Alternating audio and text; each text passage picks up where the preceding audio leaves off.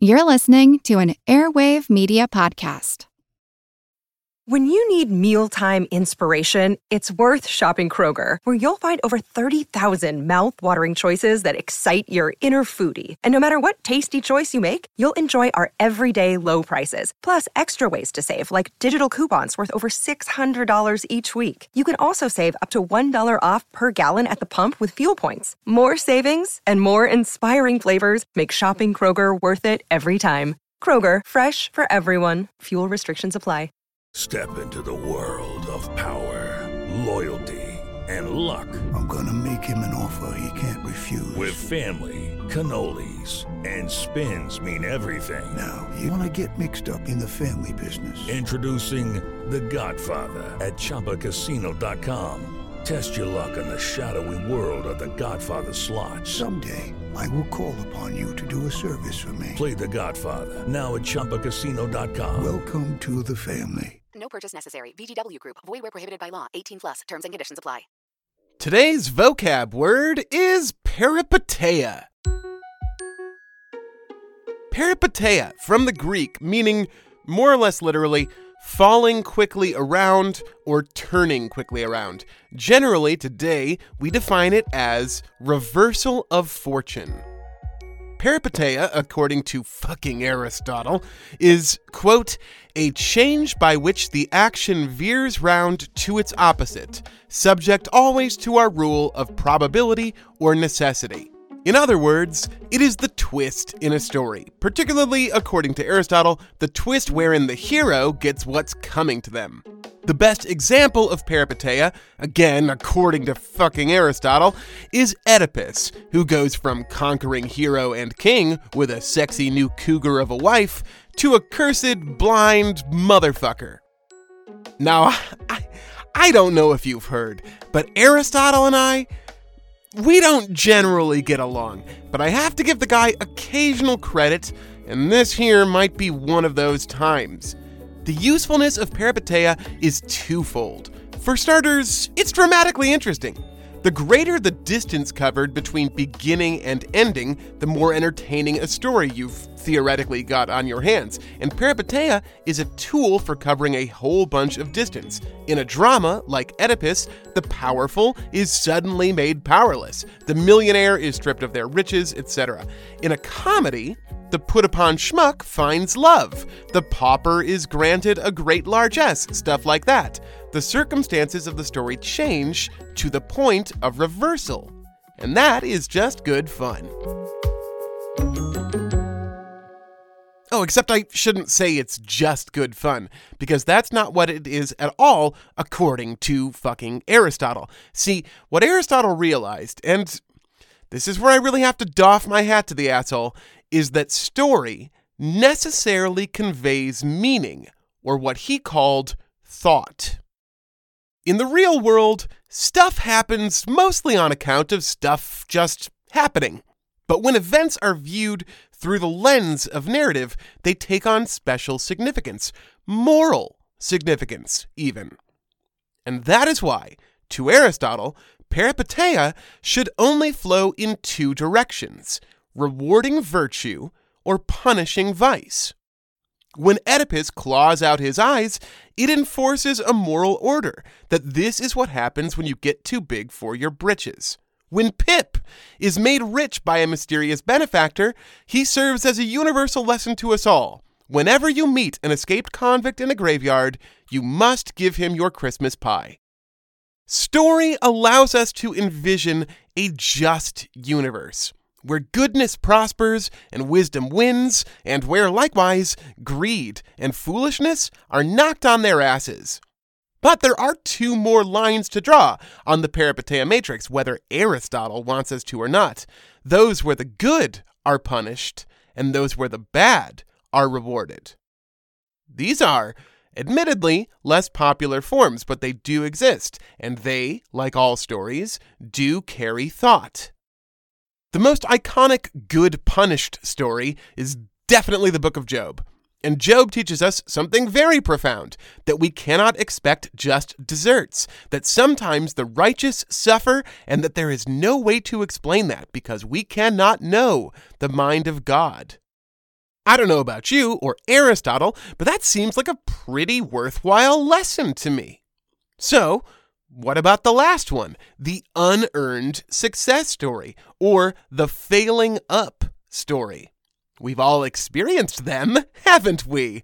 You've got one in mind right now, huh? That idiotic coworker turned idiotic manager, the unlikable teenager who's somehow the most popular kid in school, that crush you have who's with that awful partner. Guess what? They're getting married in August. What does that kind of peripeteia mean? What is, in Aristotle's terms, the thought behind it? What does a failing up story teach us? I am not sure. But I can tell you the best one I know.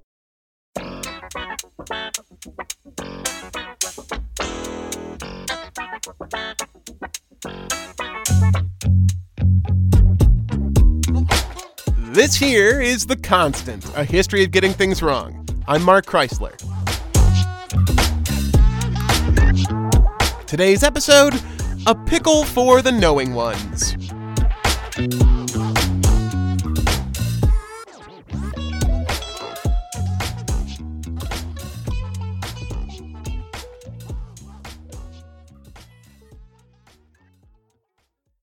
This is the tale of Lord Timothy Dexter, the luckiest asshole in history.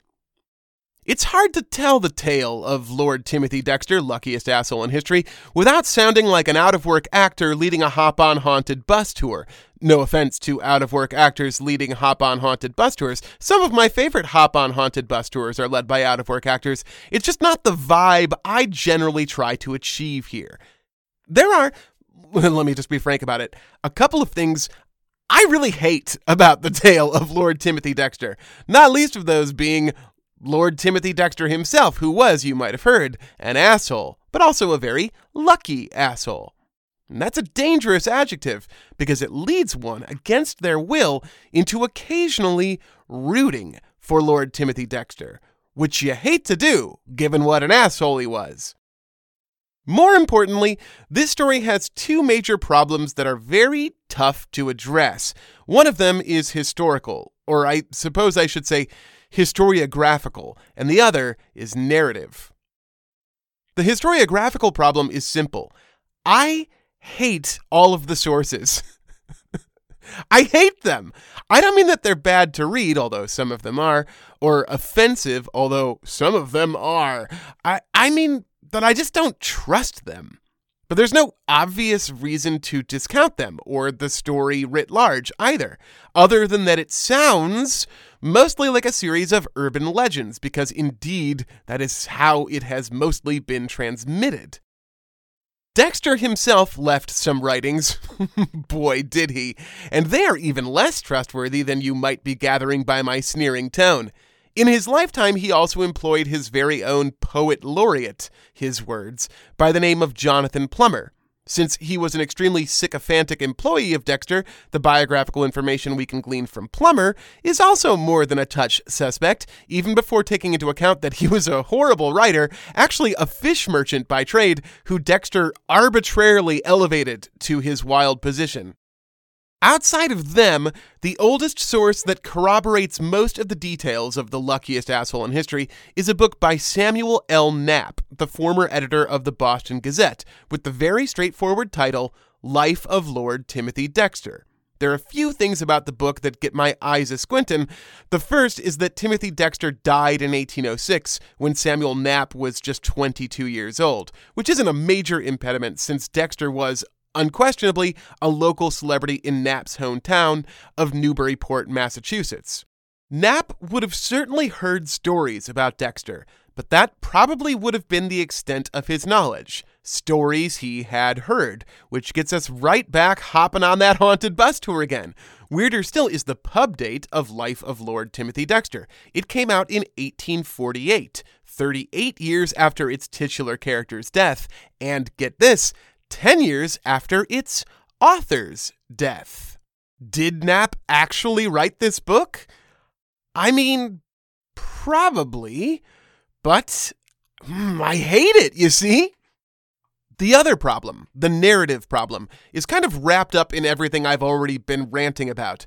The issue is that the whole thing is very episodic, very and then and then and then. It's got a real Tom Sawyer quality about it, actually, in more ways than one. Or again, a real urban legend quality about it, like a whole bunch of badly remembered anecdotes being shared one after another in the late night hours, at a firelit bar, six tankards of beer in, after a long day spent on a hop on fucking haunted bus tour. So, what I'm going to try to do, and wish me luck here, is both hide the seams and expose the wrinkles make of this messy business a better but less confident story. And if, at the end, you appreciate the job, remember the bathroom's in the back and the tip jar's in the front. Patreon.com slash the constant. The tale of Lord Timothy Dexter, luckiest asshole in history, might as well begin with his birth on January 22nd, 1747, in the city of Malden, in what was, at that point, the province of Massachusetts Bay. I couldn't tell you who his parents were, but it's safe to say they weren't nobles. Probably they were farmers, given that, mm, according to the sources, Dexter himself was working as a farmhand by the time he was eight years old. It's clear that Dexter received little or no primary education because his own writings are. oh boy. Well, we'll get there eventually. When Dexter turned 15, he was sent off to apprentice leather tanning, first in Charlestown and then Boston. What Dexter learned from his leather tanning apprenticeship, aside from leather tanning, was that the only obvious way out of his humble beginnings was through brutal hard work, stinking dangerous chemicals, and bowing to the elites who held the capital he desired. The other thing that this leather tanning apprenticeship taught him, aside from leather tanning, was that all of that sucked and he wanted another way. But mostly what he learned was leather tanning, and after seven years of on the job experience, he had finally mastered the trade and set out on his own. He moved to Newburyport with $8 to his name. There, Timothy Dexter had his first bit of good luck in the person of Elizabeth Frothingham. Yes, Frothingham! I know. Some sources, which I hate, suggest Frothingham was a con artist, or as the old fashioned parlance puts it, a sharper, which probably just means she sold stuff at prices that people found unfair.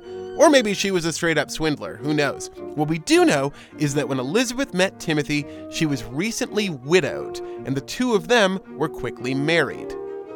What we also know is that her viduity, oh, that's another vocab word for you, viduity, her viduity had been pretty lucrative. She'd inherited a good amount of money and a decent home.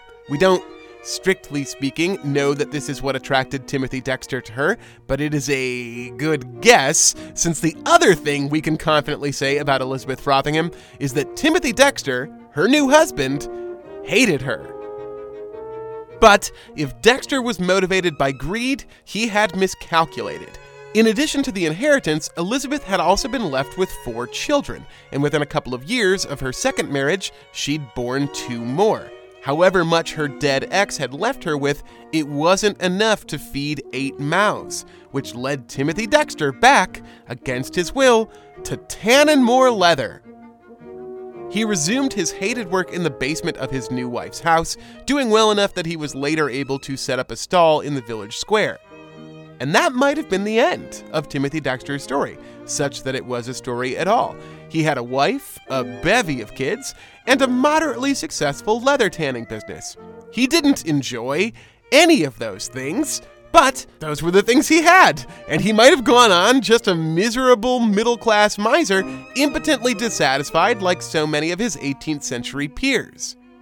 Except that on April 19th, 1775, 700 British soldiers marched into Lexington, Massachusetts, looking for an arsenal they had heard was being hoarded by colonial militia.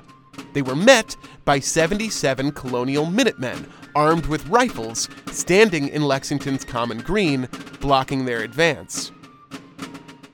By the rude bridge that arched the flood,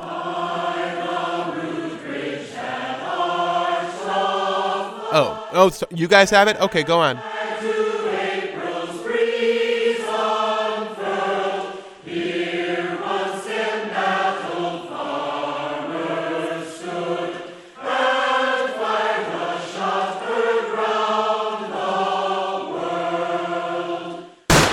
The shot heard round the world, as Emerson called it in the Concord hymn, was fired without orders by an unknown soldier who may have been on either side. But once that shot rang out, everybody answered. Eight of the colonials were killed, ten more were wounded, while the British regulars suffered just one injury. The Minutemen retreated, and the British advanced. When they arrived at Concord, still looking for the arsenal, as well as the rebel leaders Sam Adams and John Hancock, the Redcoats split up and things went a bit differently. The colonial militia had been warned of the attack, and Minutemen from all around the area had hurried to Concord. 400 of them met approximately 100 Redcoats at the North Bridge in Concord. They routed the Brits, forcing a retreat, but that wasn't the end, because the militia were hiding behind trees and rocks all around the road back to Boston, and they took pot shots at the Royalists the whole way. By the time the Brits reached safety in Boston, they'd suffered more than 300 casualties, and the colonials were hot on their heels, blocking the city gates and forming a naval blockade. The siege of Boston had begun, and with it, the American Revolution. The revolution changed Timothy Dexter's fortunes, quite literally, in two spectacular ways. Throughout the war, Newburyport prospered, mainly because it served as a home base for colonial privateers seizing English merchant ships. This was good news for Dexter, but didn't fundamentally change his financial situation. That would take the end of the war and a real long shot turn of events. To finance their fight against the motherland, the Continental Congress had begun issuing their own paper money shortly after the battles of Lexington and Concord. These notes were known as Continentals, and they were a disaster. Each of the 13 colonies printed their own Continentals without any coordination with the rest, resulting in a flooded market that caused the value of the notes to badly depreciate. Continentals weren't backed up by physical assets like gold or silver, and they weren't backed up by a strong central government or bank either. Mostly, their value rested upon the ability of the colonies to collect taxes and issue bonds. Because when your tax bill came due, or when Massachusetts brought out new bonds, you could pay for them with Continentals. Unfortunately, during the war, the colonies had a hell of a time collecting taxes or issuing bonds, so the one thing you could guaranteeably use the Continental for was effectively moot. The colonies didn't have any good way to retire the currency either, so once bills hit the marketplace, they just kept piling up.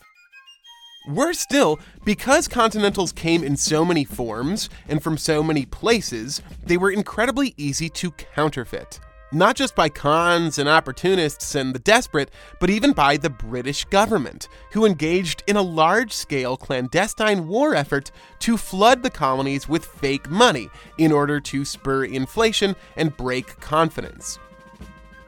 By 1778, continental dollars were being traded at one fifth of their face value. Two years later, they were down to 140th. And by May of 1781, they had become effectively worthless. And it is around then that Timothy Dexter began buying them in mass. I have to emphasize here just what a stupid thing this was to do. By the time Dexter got in on the game, Continentals were trading at a fraction of a penny per dollar. Massachusetts had its own currency, the Massachusetts pound, which was performing so badly that the colony did whatever it could to pull every note they could find out of circulation. By the end of the war, colonial money was such a boondoggle that it had become a popular slang term. If you bought a mule who wouldn't walk, or a gun that didn't fire, or had a lazy in law who was bleeding your sister dry, you could say that they were not worth a continental, and everyone knew what you meant. It remained a popular American idiom for more than a century. Even today, you might have heard some particularly affected Yankee say it at one time or another. When Dexter began buying up continental dollars and Massachusetts pounds, they were valued at something like 250 to 1. And nothing about that situation looked likely to improve. The colonies and the Congress had all tried passing laws to enforce a minimum value of their currencies. The Army had threatened action against anyone who refused to deal in dollars. And some of the founding fathers wrote editorials in newspapers deriding currency devaluers as traitors. But none of it worked. Every sign pointed to the money ending up less useful than the paper it was written on. The question then is why Timothy Dexter, a moderately successful leather tanner with six children and a wife, whom he despised, remember, would invest everything he had in such a terrible product? If the revolutionaries were to lose the war, both King George and General Washington agreed it wouldn't be because of the military, but the treasury, and that looked like a real, looming possibility. So, what's up with Timmy? The sources, which I hate, provide a number of equally likely solutions. The first is that Timothy Dexter was an idiot, which seems pretty well established. The second is that Timothy Dexter was a genius, which, yes, flies in the face of the first theory, but it's not without its merits. The third explanation, which doesn't contradict either of those, is that Dexter was a patriot.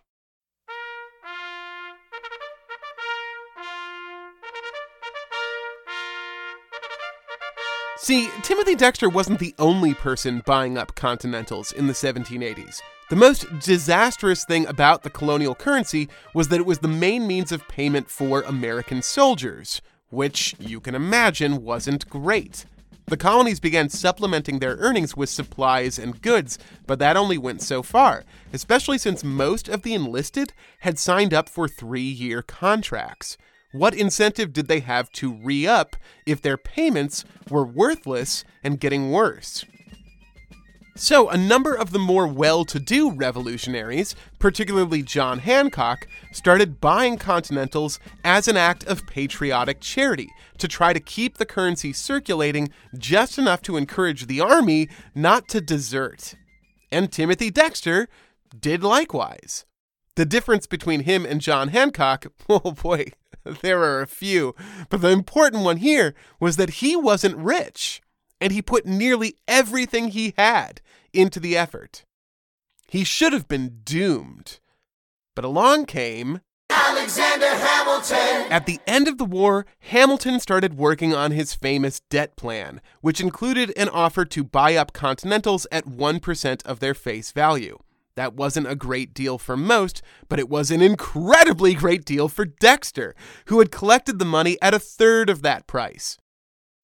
Better still, Massachusetts, now a state, began to reissue their own pound notes, which they had ceased making entirely before. Dexter's Massachusetts pounds weren't just worth 1% now, they were fully valued. Almost overnight, Timothy Dexter had outrageously, improbably, become among the richest men in all of Newburyport. And that is when things got really wild.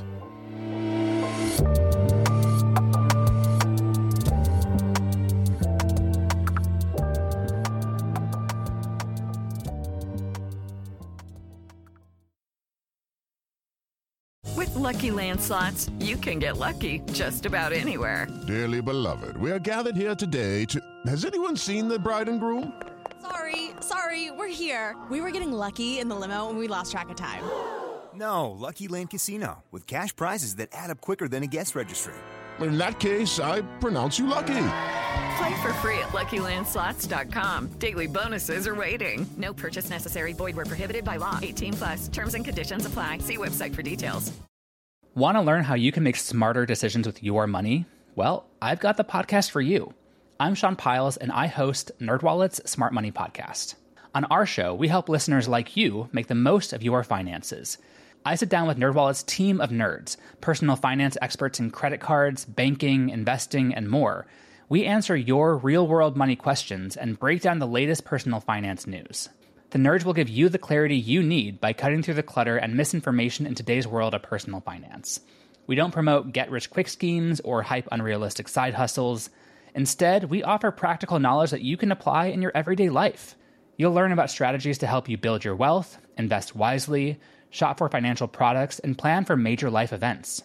And you'll walk away with the confidence you need to ensure that your money is always working as hard as you are. So turn to the nerds to answer your real world money questions and get insights that can help you make the smartest financial decisions for your life. Listen to NerdWallet's Smart Money Podcast wherever you get your podcasts.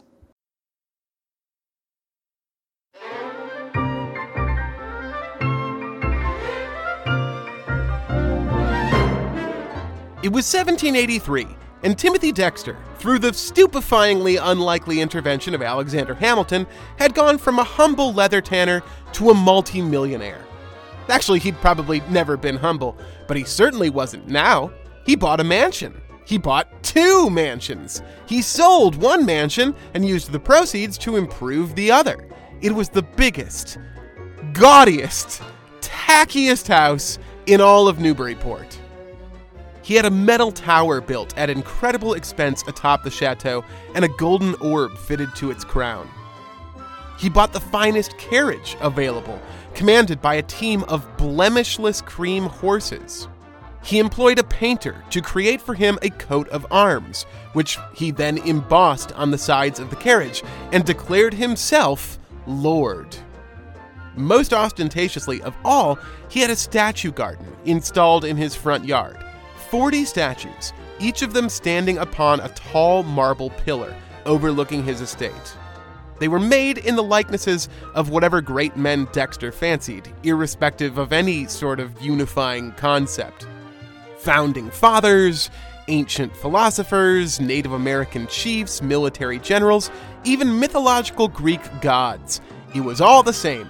And if Dexter grew tired of one, he'd have it changed to someone else.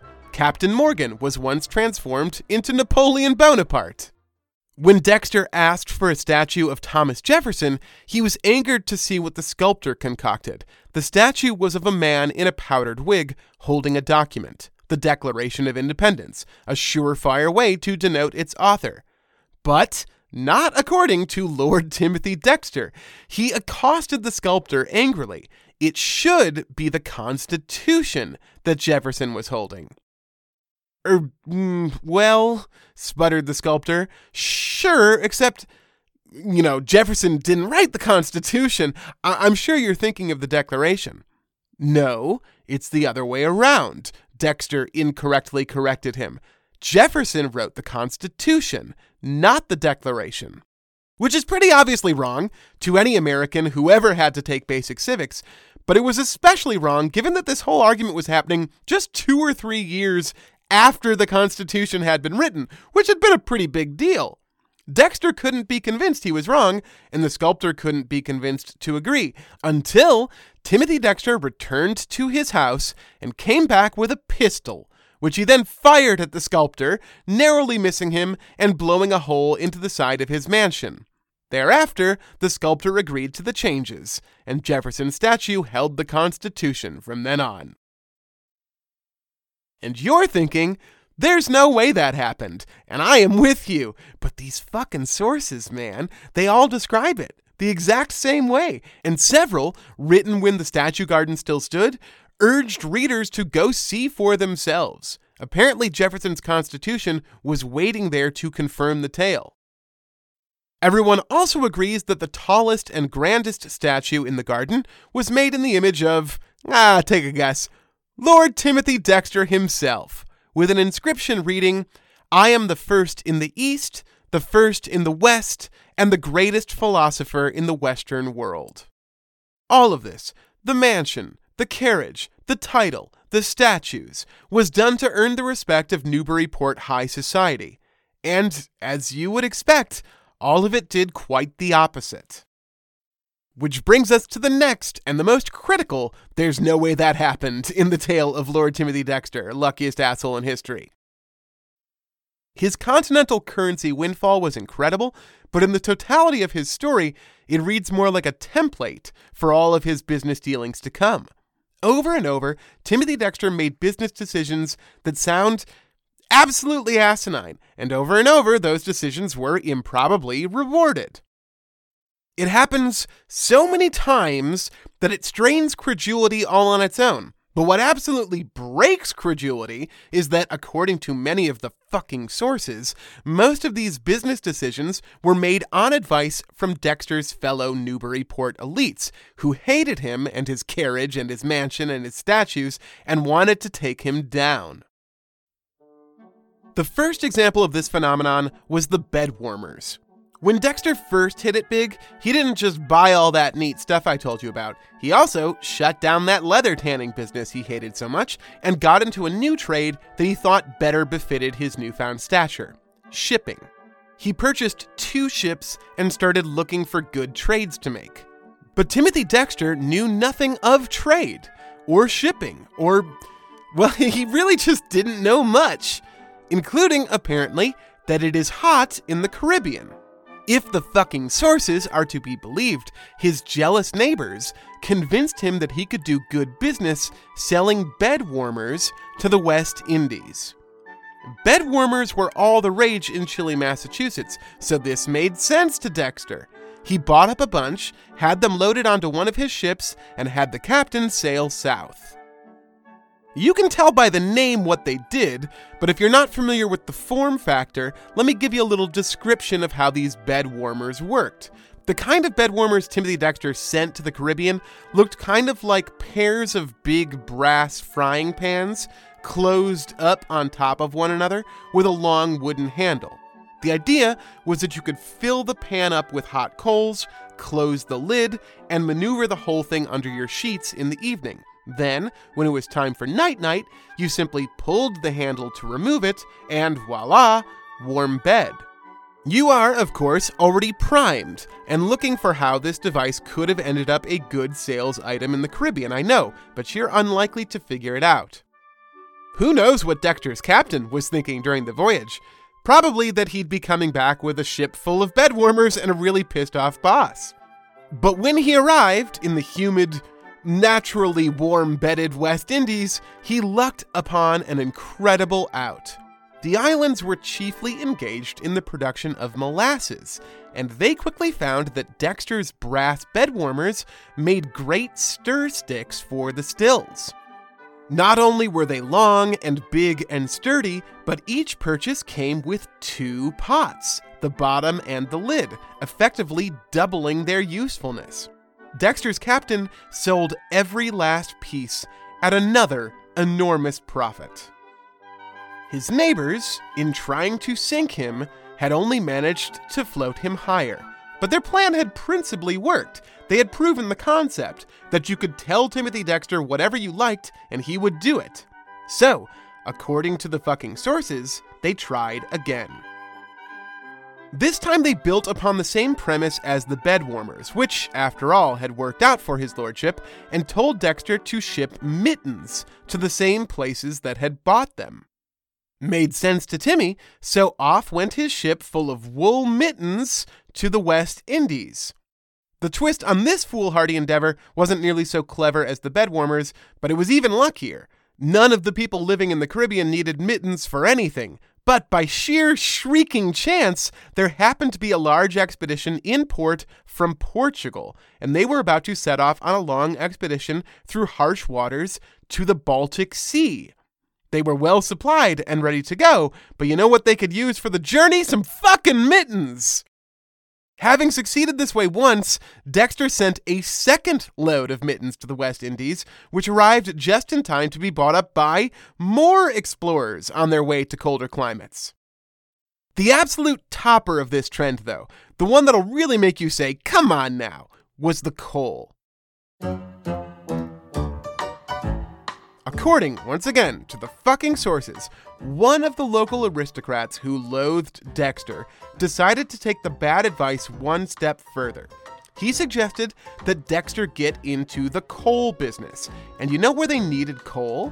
Across the Atlantic in Newcastle. Newcastle, you can probably guess if you don't already know, already had coal. A lot of coal. In fact, in 1530, King Henry VIII had made a law that basically gave the Hostman Company of Newcastle a virtual monopoly on English coal. The whole city had grown up on this one business. Newcastle was so closely associated with coal, in fact, that it had birthed a popular idiom, even more popular than not worth a continental, and one you're fairly likely to have heard today. For example, back in 2002, and this was the best example I found, a Scottish frozen pizza company called Cosmo Pasta Products sent 750,000 of their gluten free pies to Parma, Italy. The Scotsman called it a perfect example of the old phrase, carrying coals to Newcastle. An act so ludicrously stupid, it had been part of common parlance since the 1540s. And it seems the barely literate Lord Timothy Dexter was unfamiliar with the expression and took up the task, loading a ship full of pricey American coal and sending it off to the most coal rich city in the Western world.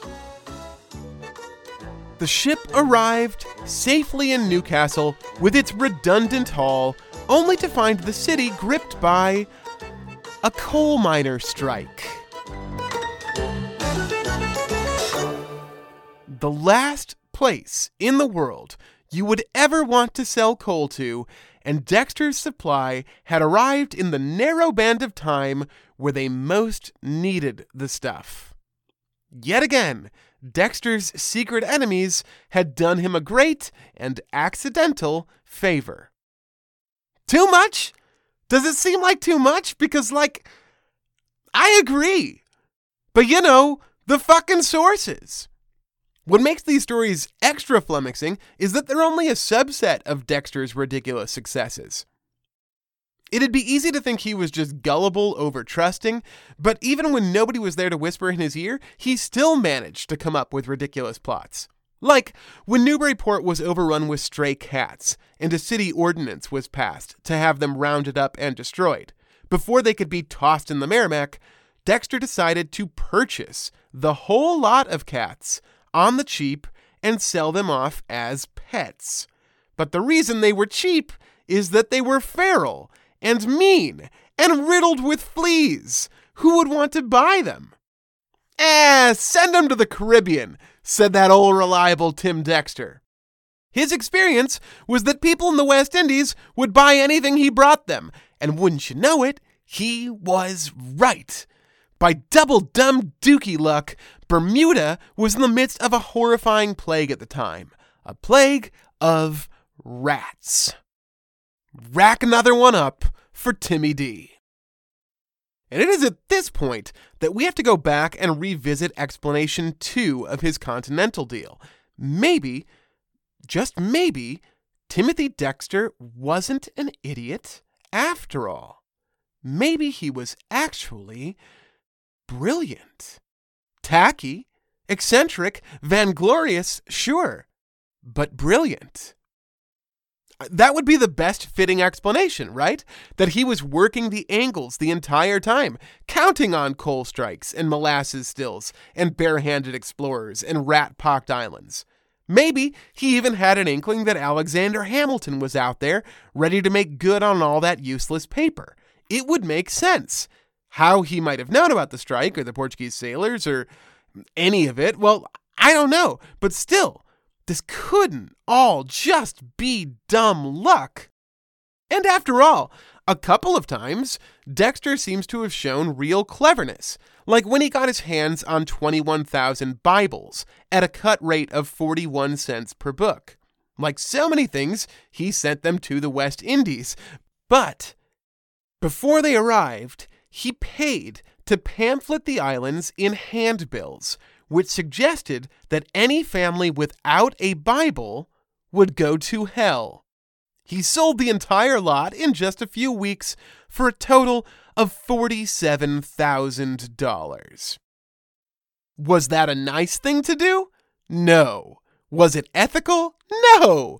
Was Timothy Dexter an asshole? You know it. But at the very least, he couldn't have possibly been as stupid as his fellow Newburyportians, not to mention the fucking sources, thought. Right? Well, you tell me. In the 1790s, Dexter had an idea for an aggressive new business. He decided to buy up all of the ivory coming into Massachusetts to become effectively the ivory king of New England. Once the market was starved for the stuff, he'd be able to open up shop and name his own price. Shrewd, right? Well, there was one issue. Timothy Dexter didn't know what ivory was. He thought, it seems, that it was whalebone, which it is not. What Dexter had mistakenly purchased was 340 tons of baleen, the fine, flexible, and strong brush like hairs that whales use for filtering their food, which he understood to be ivory. So, yeah, his reputation as an idiot seems pretty well earned. His reputation as a lucky idiot is even better earned, since in the 1790s, men's fashion got very form fitting, and gentlemen, wanting to look their best, started secretly wearing corsets like their wives, effectively doubling the corset market. And guess what corsets were made of? Right. Oh man, it is impossible to not root for Timothy Dexter. He's like an American tall tale or a Warner Brothers cartoon mascot. He's the ultimate underdog, triumphing again and again over impossible odds in the most improbable ways. And it doesn't hurt that he's a wild, carefree eccentric, and that his antagonists are stuffy, moneyed, humorless New England wasps. I'm shocked he doesn't have a theme song sung by Burl Ives already. But we can't forget, we mustn't forget, that Lord Timothy Dexter wasn't just lucky. That's what the Haunted Bus Tour wants you to remember he was also an asshole. And to remind you of that, we only need return to his wife, the widowed Elizabeth Frothingham.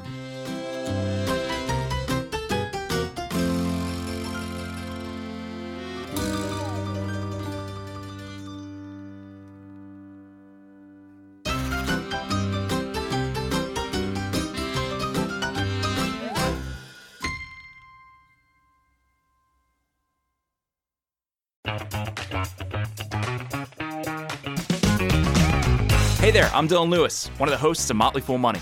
Each weekday on Motley Fool Money, we talk through the business news you need to know and the stories moving stocks on Wall Street.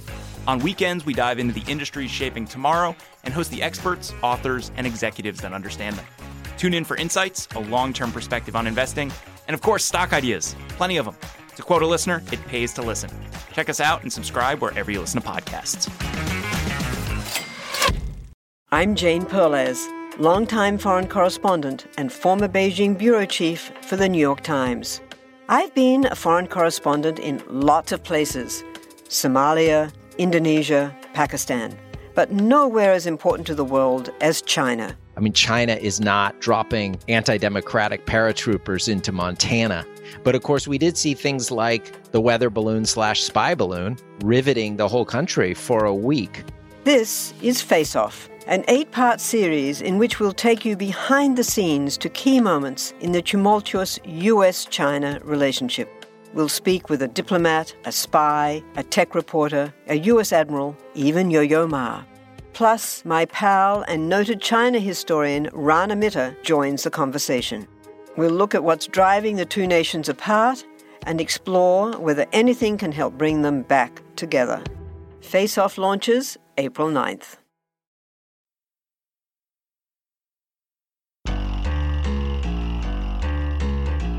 Poor Elizabeth Frothingham. I mean, hey, it's entirely plausible that Elizabeth was an asshole too. After all, one of the only things that the sources have to say about her, apart from her relationship with Timothy, is that she was a huckster. So maybe she kinda sucked. But even if she really sucked, even if she scammed every last soul in Newburyport, even if she sold secrets to the British, hell, even if her first husband died because she fed him arsenic and rusty nails, she would still deserve better than Lord Timothy Dexter. Even if Timothy didn't hate her, just being associated with him was painful enough. Like most of Newburyport, Elizabeth found Timothy and his mansion, and his heraldry, and his carriage, and his statue garden totally embarrassing. But hate her he did. How do I know? Friend, let me count the ways. For starters, there's what he wrote about her, which, uh, well, actually, let's come back to the writings. There's also what other people, the fucking sources, had to say about the matter. Some of the sources say they effectively separated after a few years, and I truly hope that's the case because the alternative story is super yikes. Samuel Knapp says that Timothy locked Elizabeth up in the mansion and told everyone she had died. And when people told him they had seen her in the house, he responded, Oh, I see why you'd think that, but actually, that's her ghost. Isn't that the plot of Jane Eyre? Yes, it absolutely fucking is. And that's not the only uncanny literary parallel. At some point, Dexter started to get wise that the other aristocrats in town didn't actually respect him. And to test this creeping suspicion, he came up with his zaniest plan of all.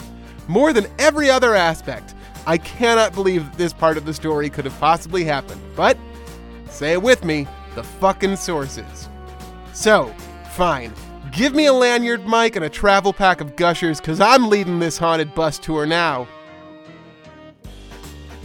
To determine who his true friends were, Lord Timothy Dexter, luckiest asshole in history, decided to fake his own death. Isn't that the plot of Tom Sawyer? Yes, it absolutely fucking is. But Dexter really went all out for it.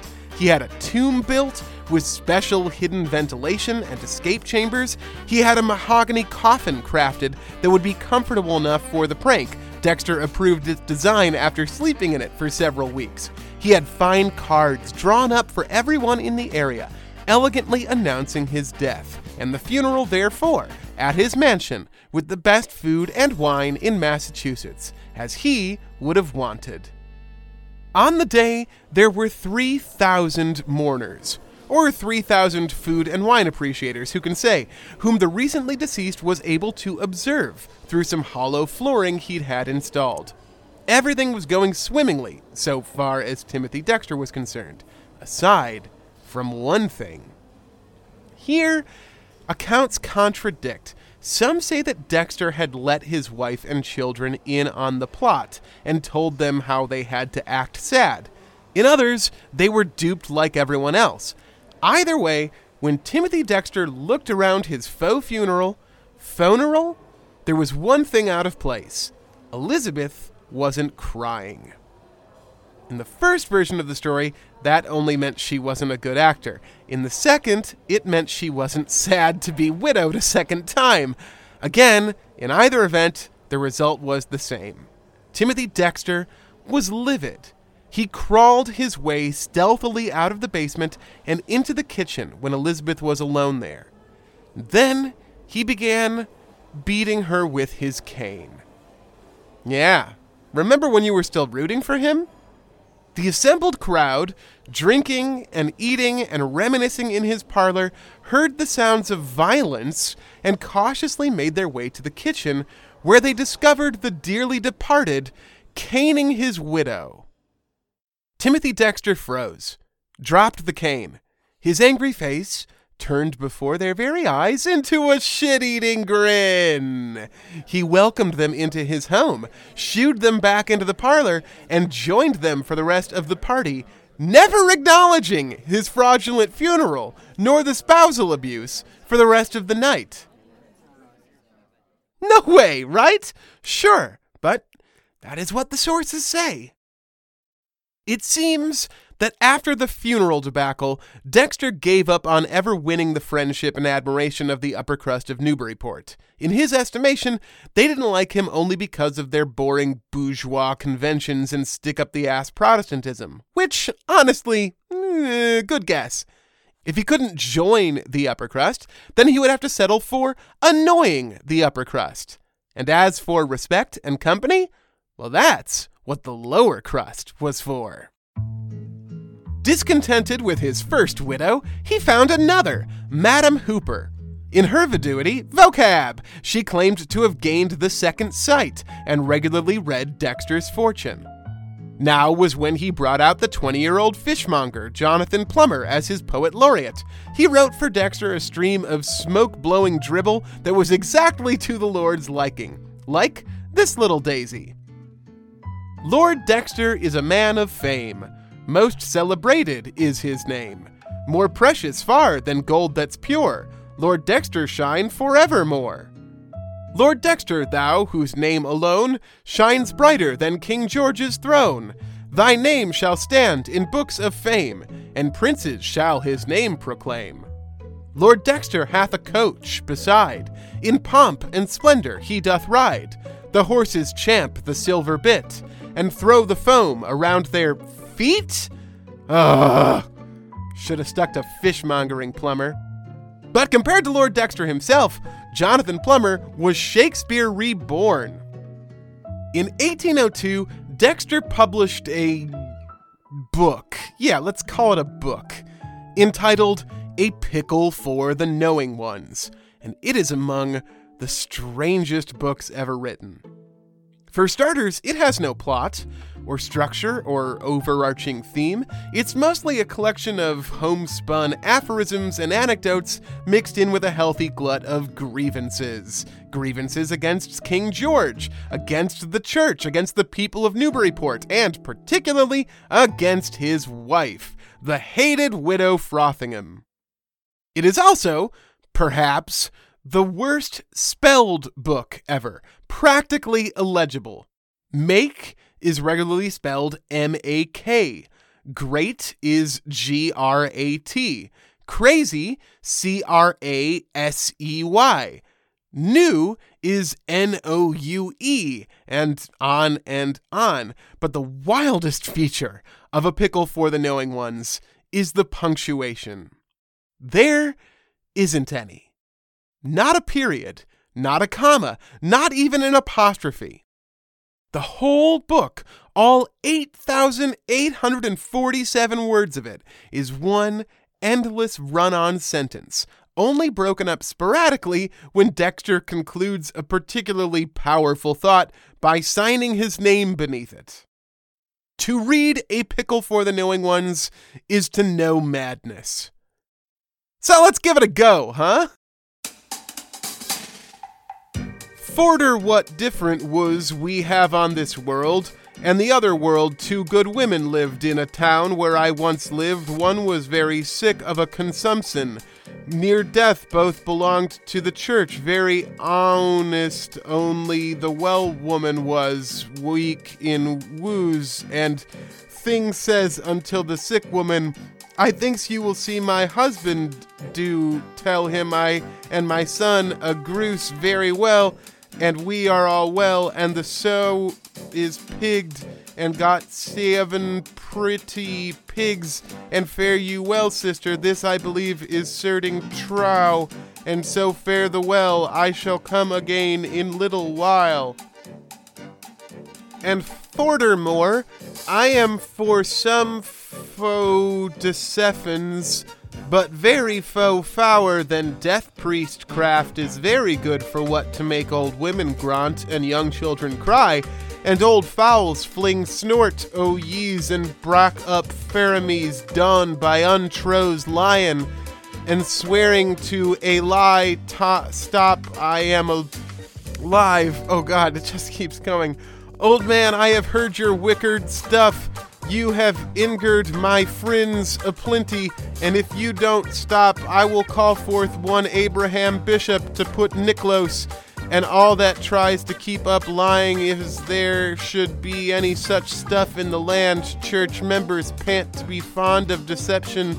They are perfect, but if there is any, put them with the tough born, the rubbage pice on it, or that fear not wind or filth Go to the rackle breed, and woes them toward I like to say now shake, stink, strong break, and wine master bottle house is the bull of a black man, a friend to John Meckle, gentleman from a crow's nest, where now?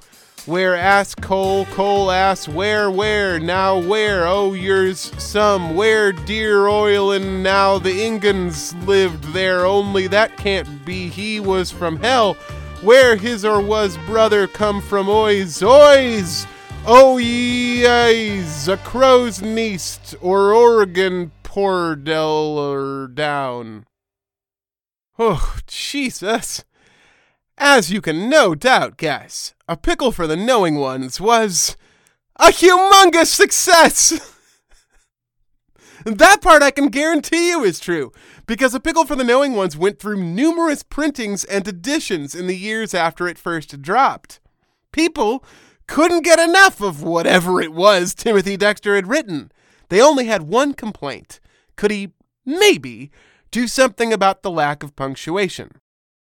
Dexter acknowledged that shortcoming, and in the second edition included all the marks necessary to more easily digest his content. But all of this new punctuation was lumped together at the very end of the book.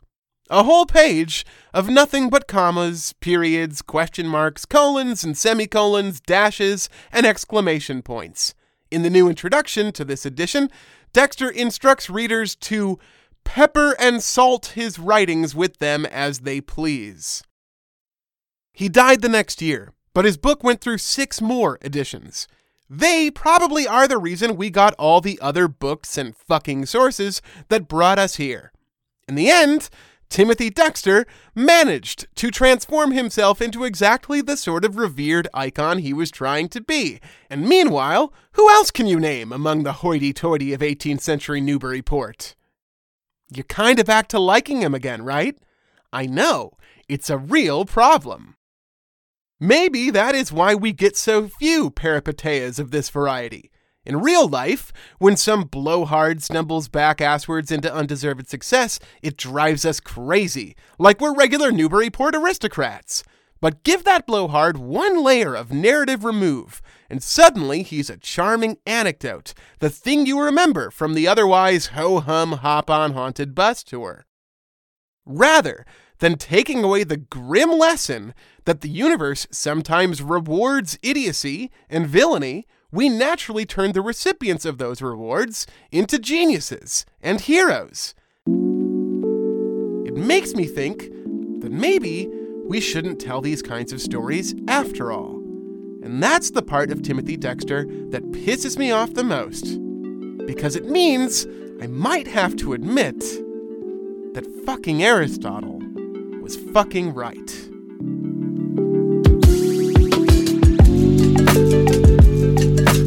Music for today's episode provided by Epidemic Sound, Blue Dot Sessions, Ketsa, the Concord Museum, and the United States Old Guard Fife and Drum Corps. We've got a loaded month over at the Constant Secret feed. A few days ago, I dropped an episode about another one of the weirdest books ever written, which also happens to be among my favorite books ever written, and one that, once you know about it, you start to see everywhere. I've also got a live show from the Paper Machete coming out soon there, and Heather is working on a really fascinating follow up to her Disney episode about Walt's wild collaboration with one of the 20th century's most famous avant garde artists. If you would like to hear any of that and get access to new episodes early and ad-free, you should head over to patreon.com slash theconstant and sign up to help support the making of this show. Until next time, from Chicago, Illinois, home of Christopher Kalin, who won the lotto in 2014 three times in a row, this has been The Constant.